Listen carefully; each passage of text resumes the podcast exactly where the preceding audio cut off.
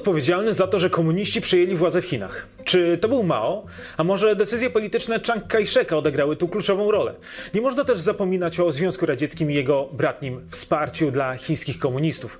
Pewnie po trochu każda z wymienionych przeze mnie rzeczy, czy też e, postaci miała swój udział w triumfie komunistycznej ścieżki rozwoju Chin. Tyle, że właśnie tak oceniając sytuację, często zapominamy o najważniejszym czynniku budującym rewolucję. Zapominamy o ludziach.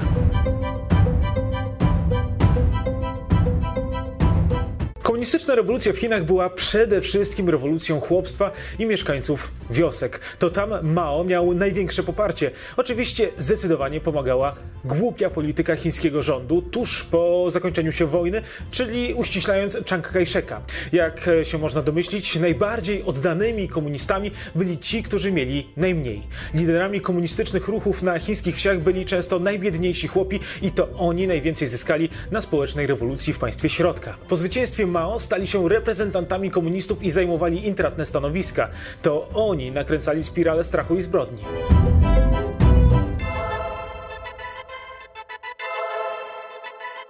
Wszędzie, gdzie władzę w Chinach przejmowali komuniści, rozpoczynał się krwawy cykl rozliczeń z dotychczasowym ładem społecznym. Ci, którzy mieli w tym czasie pieniądze, fabryki oraz pałace, od teraz nie mogli czuć się bezpiecznie.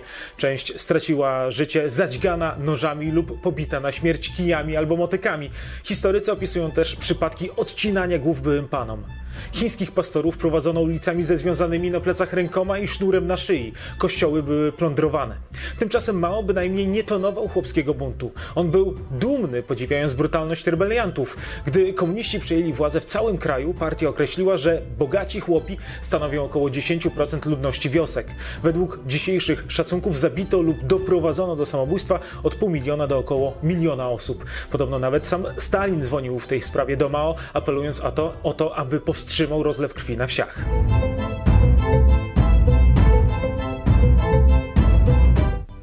Tak jak Żydzi w Europie musieli podczas wojny nosić znacznik na ramieniu, e, że są Żydami, tak w Chinach, w wioskach komuniści wprowadzili zwyczaj noszenia wstążek. Właściciele ziemscy mieli ją w kolorze białym, bogaci chłopi różowym, średni żółtym, a najbiedniejsi, co niezaskakujące czerwonym.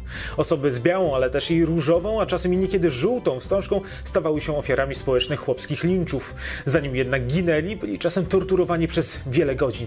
Komuniści żądali od nich informacji o całym posiadanym majątku, niekiedy nieistniejącym. Podobno do przeprowadzania tortur chętnych nie brakowało.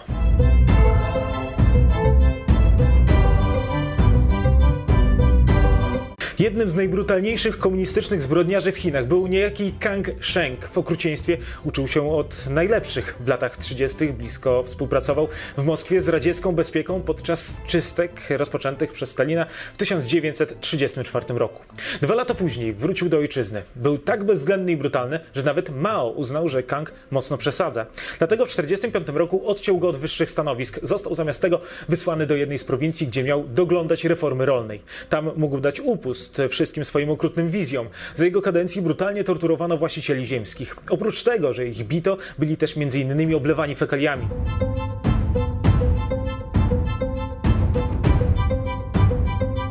Komuniści sprzyjający im chłopi topili ludzi w kaciach ze słoną wodą, oblewali głowy wrzącą olejem i palili na śmierć. Ofiary grzebano żywcem, pozbawiano rąk i nóg, e, oddawano na nie mocz, urywano uszy. Niekiedy ciała wieszano na drzewach, a potem je rąbano tępymi narzędziami. W jednej z wiosek w regionie Hubei w zaledwie pół godziny wieśniacy pobili na śmierć 48 osób. O tym, kto ma zginąć, Wiejska Rada Biedoty decydowała często podczas specjalnych zebrań. Wyczytywano nazwiska i głosowano głosowano przez podniesienie rąk lub rzucenie ziarenek soi. Oczywiście mordercy pozostawali bezkarni. Mao w ten sposób zyskiwał sobie e, no, bezwarunkowych zwolenników, którzy zawdzięczali mu niemal wszystko. Zrobił tym samym inaczej niż e, zrobił Stalin, który likwidował bogatych chłopów przez służbę bezpieczeństwa i bezpodstawne oskarżenia.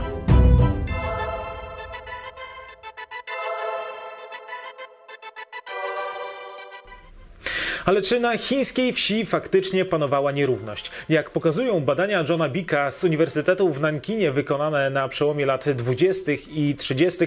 XX wieku, okazuje się, że na chińskiej wsi nie było dużych nierówności społecznych. Ponad połowa wieśniaków posiadała uprawną ziemię na własność, a wielu było współwłaścicielami. Jedynie 6% wieśniaków musiało dzierżawić ziemię. Poza tym dominowały małe gospodarstwa i nie było dużych latyfundiów w europejskim znaczeniu tego słowa. Wtedy, na początku lat 30. XX wieku, większość mieszkańców wiosek było zadowolonych z poziomu życia. Dlatego też praca komunistów po wojnie, tworzenie fikcyjnego konfliktu, określanie kto jest właścicielem ziemskim, a kto nim nie jest, sprawiło, że chińskie społeczeństwo na wsi podzieliło się jak nigdy dotąd, a konflikty były sztucznie wywołane i nakręcane przez propagandę. Właściciele ziemscy próbowali się ukrywać na polach. Wiedzieli, co czeka ich, jeżeli wrócą do swoich posiadłości. Byli tak przerażeni, że kiedy przyszła zima, większość pozostała w kryjówkach, a niektórzy zamarzli na śmierć lub z głodu. W niektórych chińskich wioskach ginął co dziesiąty mieszkaniec. Ich majątek był rozdzielany wśród biedoty, która teraz była jeszcze silniej związana z komunistyczną władzą. To przecież ona zagwarantowała im dostatek. Dochodziło też do kuriozalnych sytuacji. W jednej z wiosek cztery rodziny dostały jednego konia. Zamiast na przykład przykład ułożyć harmonogram i korzystać z niego w poszczególnych dniach tygodnia, chińscy wieśniacy po prostu pocięli go na cztery części.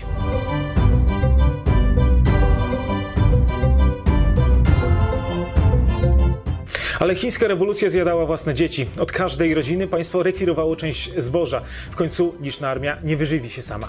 Poza tym żywność taka jak soja, kukurydza, ryż i olej roślinny wysyłana była do Związku Radzieckiego w zamian za wyposażenie fabryk, pojazdy oraz wyroby przemysłowe.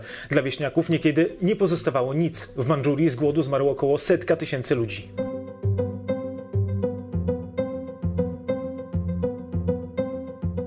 Nie wszędzie jednak reforma społeczna w Chinach przebiegała tak łatwo. Na południu kraju po dojściu Mao do władzy doszło do szeregu protestów przeciwko nowej władzy. Chodziło oczywiście o siłą odbierane przez wojsko zboże, co Rzecz jasna, nie podobało się większości wieśniaków. Część z nich, aby się utrzymać, musiało sprzedawać pozostały swój dobytek, aby no, zarobić na podstawowe rzeczy do przeżycia. W Syczuanie rolników, którzy odmawiali przekazania zboża, bito lub wieszano. Ciężarne bito tak mocno, że doszło do poronienia. Niektóre rodziny łykały truciznę, aby uniknąć inspektorów podatkowych, ale niekiedy to oprawcy stawali się ofiarami. Zdarzały się sytuacje, gdy to poborców bito na śmierć.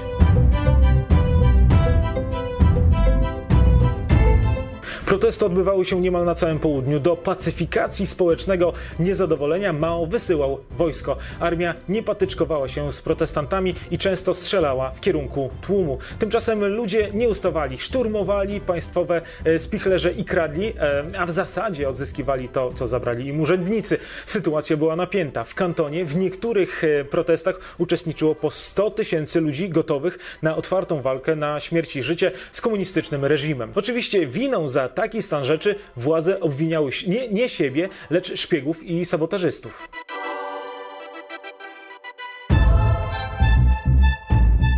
Efektem reformy społeczno-rolnej Mao była zamiast wiejskiego bogactwa i równości bieda.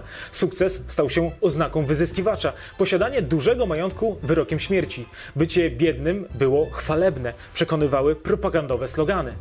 Paradoksalnie, im ktoś był biedniejszy, im mniej miał pieniędzy, tym więcej miał do powiedzenia na partyjnych, lokalnych wiecach. To doprowadziło do tego, że załamała się gospodarka wiejska. Chłopi w takiej sytuacji przestawali pracować. W całych północnych Chinach produkcja rolna zmniejszyła się 1 trzecią. Sklepy i przedsiębiorstwa wcześniej należące do właścicieli ziemskich przestały w zasadzie istnieć.